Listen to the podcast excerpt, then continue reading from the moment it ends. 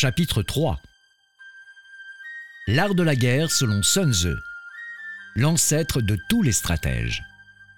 L'art de la guerre de Sun Tzu, Sun Tzu Big Fa, un classique sur la stratégie militaire composé de 13 chapitres comptant au total plus de 6000 signes. Sun Tzu, prénommé Hu, serait né entre 550 et 540 avant notre ère, dans le royaume de Tsi, qu'il quitte plus tard pour le royaume de Hu, où il devient conseiller auprès du roi Elu. Cet ouvrage, comportant de nombreux détails caractéristiques des royaumes combattants, les chercheurs ont estimé qu'il avait été rédigé vers le milieu de cette période. Les idées que Sun Tzu y expose constitueront la base d'un courant de pensée dont il est fondateur.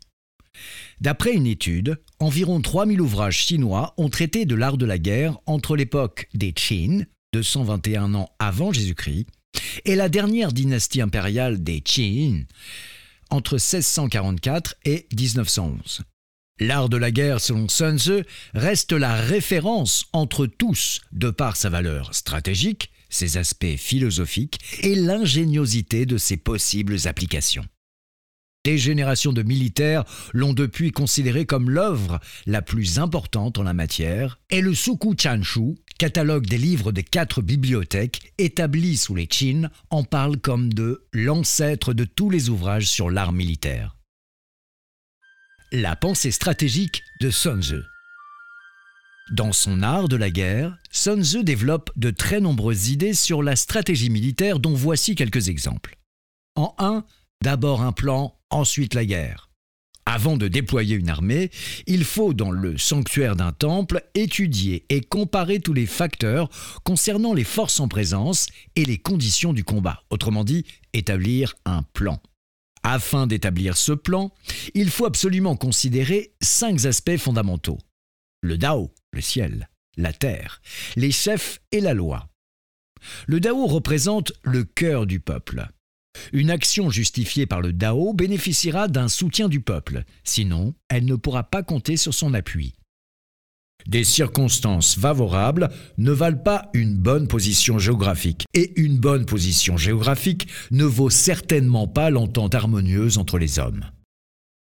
L'entente harmonieuse entre les hommes, c'est le Dao. Viennent ensuite le ciel et la terre. Le premier désigne les opportunités liées aux conditions temporelles et atmosphériques. Le second se réfère aux distances et à la topographie des lieux, au degré de sûreté ou de dangerosité de ces mêmes lieux, avec une mise en évidence des points stratégiques de vie ou de mort. La loi se réfère à la discipline dans l'armée.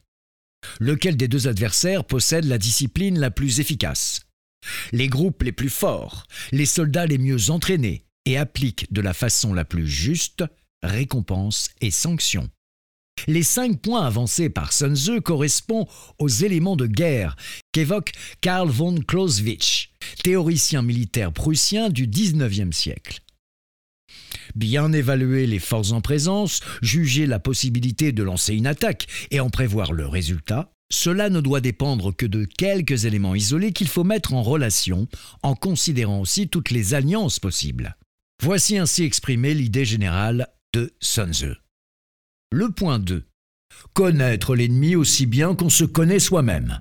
L'une des formules les plus répandues de l'enseignement de Sun Tzu.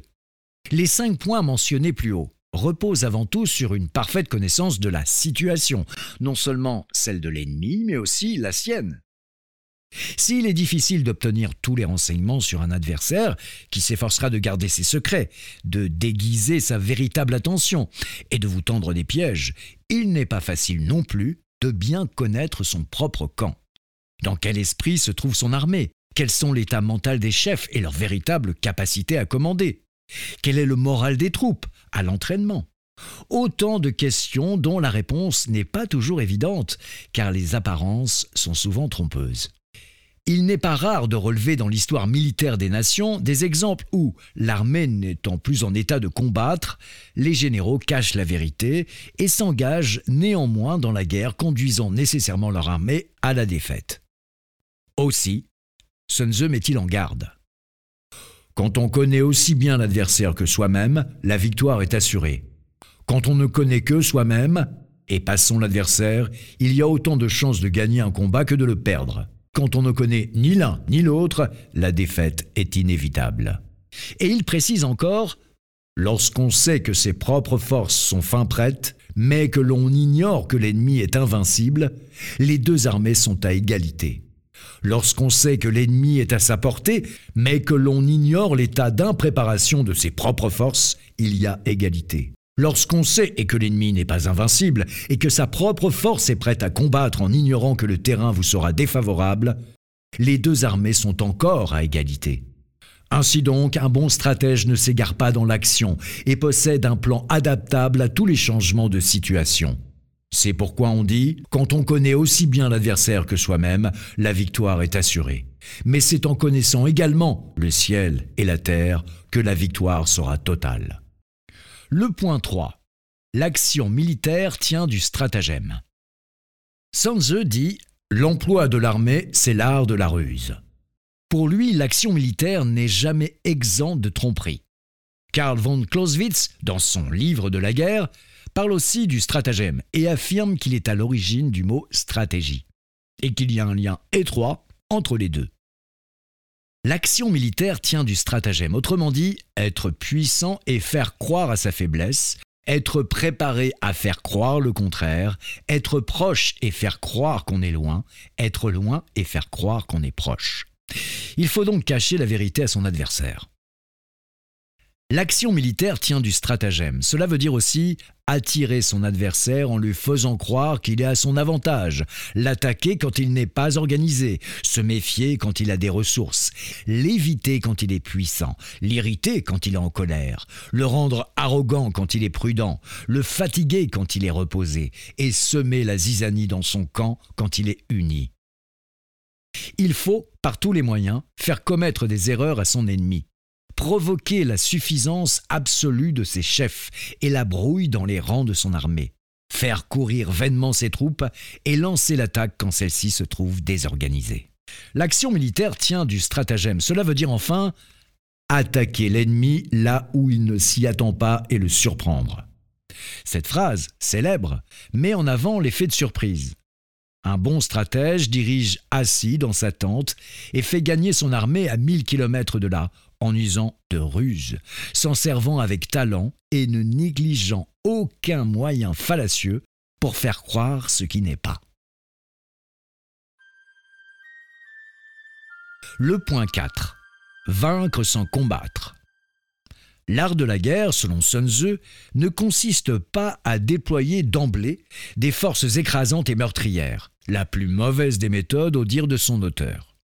Et mieux vaut prendre intacte une armée, un régiment, une compagnie ou une escouade que de les anéantir. Le pays désigne ici un État ou une capitale, et selon les normes de l'époque, une armée représente 10 000 hommes. Un régiment 500, une compagnie 100, et enfin une escouade 5. Sun veut dire que le but d'une guerre n'est pas de tuer le plus grand nombre d'adversaires, mais qu'il faut au contraire préserver les villes et les vies humaines. Il est toujours préférable de conquérir une ville intacte et de faire échec à une armée ennemie avec le minimum de morts et de blessés des deux côtés. Sun Tzu s'oppose à l'usage illimité des forces et déclare Remporter 100 victoires sur 100 batailles n'est pas la meilleure des choses souhaitables. Vaincre l'ennemi sans combattre est de loin le plus enviable. Un excellent militaire gagne grâce à la stratégie. Un très bon militaire utilise la diplomatie. Un bon militaire envoie ses soldats et le moins bon attaque les villes. L'attaque des villes ne doit être utilisée qu'en dernier recours.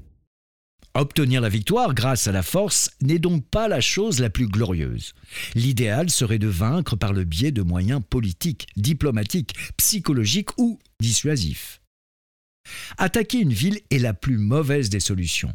Elle rencontrera la résistance la plus acharnée qui soit de la part de ceux qui la défendent, car la ville abrite leurs temples et les tombes de leurs ancêtres. En conséquence, les pertes en vie humaine et en biens matériels risquent d'être considérables. L'enseignement de Sun Tzu contient en profondeur une vision de ce que l'on appelle aujourd'hui la stratégie globale ou holistique. La pensée dialectique de Sun Tzu. L'art de la guerre, selon Sun Tzu, est une œuvre riche de pensées philosophiques. Elle attire de plus en plus l'attention des chercheurs spécialistes de la philosophie chinoise ancienne. Les circonstances dans lesquelles se déroule une guerre sont les éléments les moins stables, elles sont susceptibles de changer mille fois. Sun Tzu insiste sur le fait qu'il faut en comprendre l'évolution si l'on veut gagner la guerre. Il dit Tout comme l'eau n'a pas de forme, l'armée ne se trouve jamais dans une configuration constante. Triompher en dépit des changements de situation tient du miracle. Il insiste aussi sur l'importance d'examiner l'évolution des conditions dans lesquelles évoluent les plans adverses. Le désordre naît de l'ordre, la peur naît du courage et la faiblesse de la puissance. Ordre et désordre, peur et courage, faiblesse et puissance ne sont pas des états immuables, permanents. Ils sont en perpétuelle mutation et chacun peut devenir son contraire. Il n'est pas rare de voir dans une guerre des retournements de situation. Sun Tzu prétend que la prévoyance d'un sage doit porter sur les avantages comme sur les inconvénients, lesquels doivent être évalués selon le point de vue des deux camps adverses. Il y a des chemins qu'il ne faut pas emprunter, des troupes qu'il ne faut pas attaquer, des villes qu'il ne faut pas prendre et des terrains qu'il ne faut pas occuper. Ces paroles de Sun Tzu rappellent aux militaires qu'il doit non seulement considérer les choses de son point de vue, mais aussi du point de vue de l'adversaire. En somme, une vision dialectique. Il dit encore Ne bloquez pas une armée qui se replie. Laissez une brèche dans votre encerclement. Ne poursuivez pas les rescapés en déroute. Il n'est pas bon de pousser certaines choses à l'extrême, car, arrivés à leur ultime limite, ils ne peuvent qu'évoluer en sens contraire. C'est ce qu'on appelle la loi du retour. Cette vue relative des choses constitue sa pensée dialectique. Chez Sun Tzu, l'analyse du cadre dans lequel évoluent les deux camps ne s'arrête pas à la simple constatation. Elle conduit à l'examen des possibilités, pour le militaire, de faire évoluer les choses en sa faveur, de créer une situation nouvelle. Sun Tzu dit la chose suivante. S'il nous est impossible de connaître le lieu du combat, la préparation de l'ennemi est dans ce cas supérieure à la nôtre. Cela signifie que nos moyens sont plus faibles. Lorsque nous connaissons la situation de l'ennemi et qu'il ne connaît pas la nôtre, nous pouvons rassembler nos forces tandis qu'il disperse les siennes. Nos forces réunies en un seul bloc et celles de l'ennemi divisées en dix. Le combat que nous menons se fera alors à dix contre un nous serons largement majoritaires et l'ennemi minoritaire. Cette supériorité en nombre nous assure la victoire. Ce passage explique comment utiliser tous les moyens pour disperser les forces adverses, transformer la situation et générer sa propre supériorité. D'autres discours illustrent aussi cette idée, comme par exemple tirer profit d'une sente tortueuse pour qu'elle serve de droit chemin et faire ainsi d'un désavantage son point fort partir en dernier et arriver en premier, se trouver dos au mur et survivre, tomber dans une situation désespérée et renaître.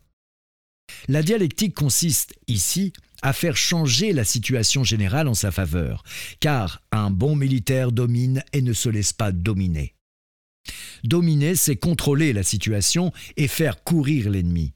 Se faire dominer, c'est perdre l'initiative et subir l'action de l'autre. Sun Tzu nous prévient contre la guerre. L'art de la guerre, selon Sun Tzu, est un ouvrage qui traite de la stratégie et des tactiques militaires. Il n'encourage pas pour autant à la guerre, mais au contraire, conseille aux princes et aux seigneurs la prudence lors de la décision d'engager une guerre. Dès le début, le livre met en garde. L'action militaire est une affaire importante pour un pays. Elle concerne la vie et la mort la voie de l'existence et de la destruction. La guerre a des conséquences sur la vie des soldats, sur celle des gens du peuple et sur le sort du pays. C'est pourquoi il ne faut pas agir à la légère. De tels avertissements se répètent à la fin du livre. Un prince ne doit pas se lancer dans une guerre dans un moment de colère. Un général ne doit pas ordonner un combat quand il est irrité. La guerre doit être proclamée ou arrêtée en fonction de l'intérêt général. La colère passera et pourra se changer en joie. L'irritation se calmera et pourra se changer en sérénité. Or, Un pays détruit le sera à jamais. Un homme mort ne ressuscitera pas. Un seigneur éclairé sait être prudent, et un bon général garde son sang-froid, ainsi se préservant la paix d'un pays et de l'intégrité d'une armée. L'art de la guerre, selon Sun Tzu, enseigne la stratégie militaire tout en soulignant le caractère cruel et dévastateur de la guerre. Il vise à inciter les princes et les généraux à la prudence et témoigne du sentiment humaniste de Sun Tzu. On retrouve cette même préoccupation chez son héritier spirituel, Sin Bin, un autre stratège du milieu de l'époque des royaumes combattants. Son livre, L'art de la guerre selon Sun Bin, met aussi en garde. Lancez dix combats et les gagnez tous. Les torts seront aussi grands que les exploits. Ceux qui se plaisent à la guerre finiront par se détruire, et ceux qui cherchent à en tirer profit se couvriront de honte. L'art de la guerre selon Sun Tzu et l'art de la guerre selon Sun Bin montrent les préoccupations humanistes des deux stratèges et résonnent de leur voix venue du fond du cœur. Dans le contexte actuel où plane l'ombre de la guerre nucléaire, ces paroles méritent d'être entendues par ceux qui détiennent le pouvoir de décision. La sagesse de Sun Tzu va au-delà du seul domaine militaire. L'art de la guerre son Sun Tzu est connu en dehors de la Chine à partir de la dynastie des Tang. En 734, un étudiant japonais nommé Kibi Makibi en ramena un exemplaire au Japon. Au XVe siècle, l'ouvrage de Sun Tzu fut introduit en Corée. Vers le XVIIe siècle, il existait déjà au Japon plus de 170 études sur l'art de la guerre selon Sun Tzu. En 1722, l'année de la naissance de Napoléon Bonaparte, la version française, œuvre d'un missionnaire jésuite, Joseph Marie Amiot, qui vécut de 1718 à 1793, est parue à Paris.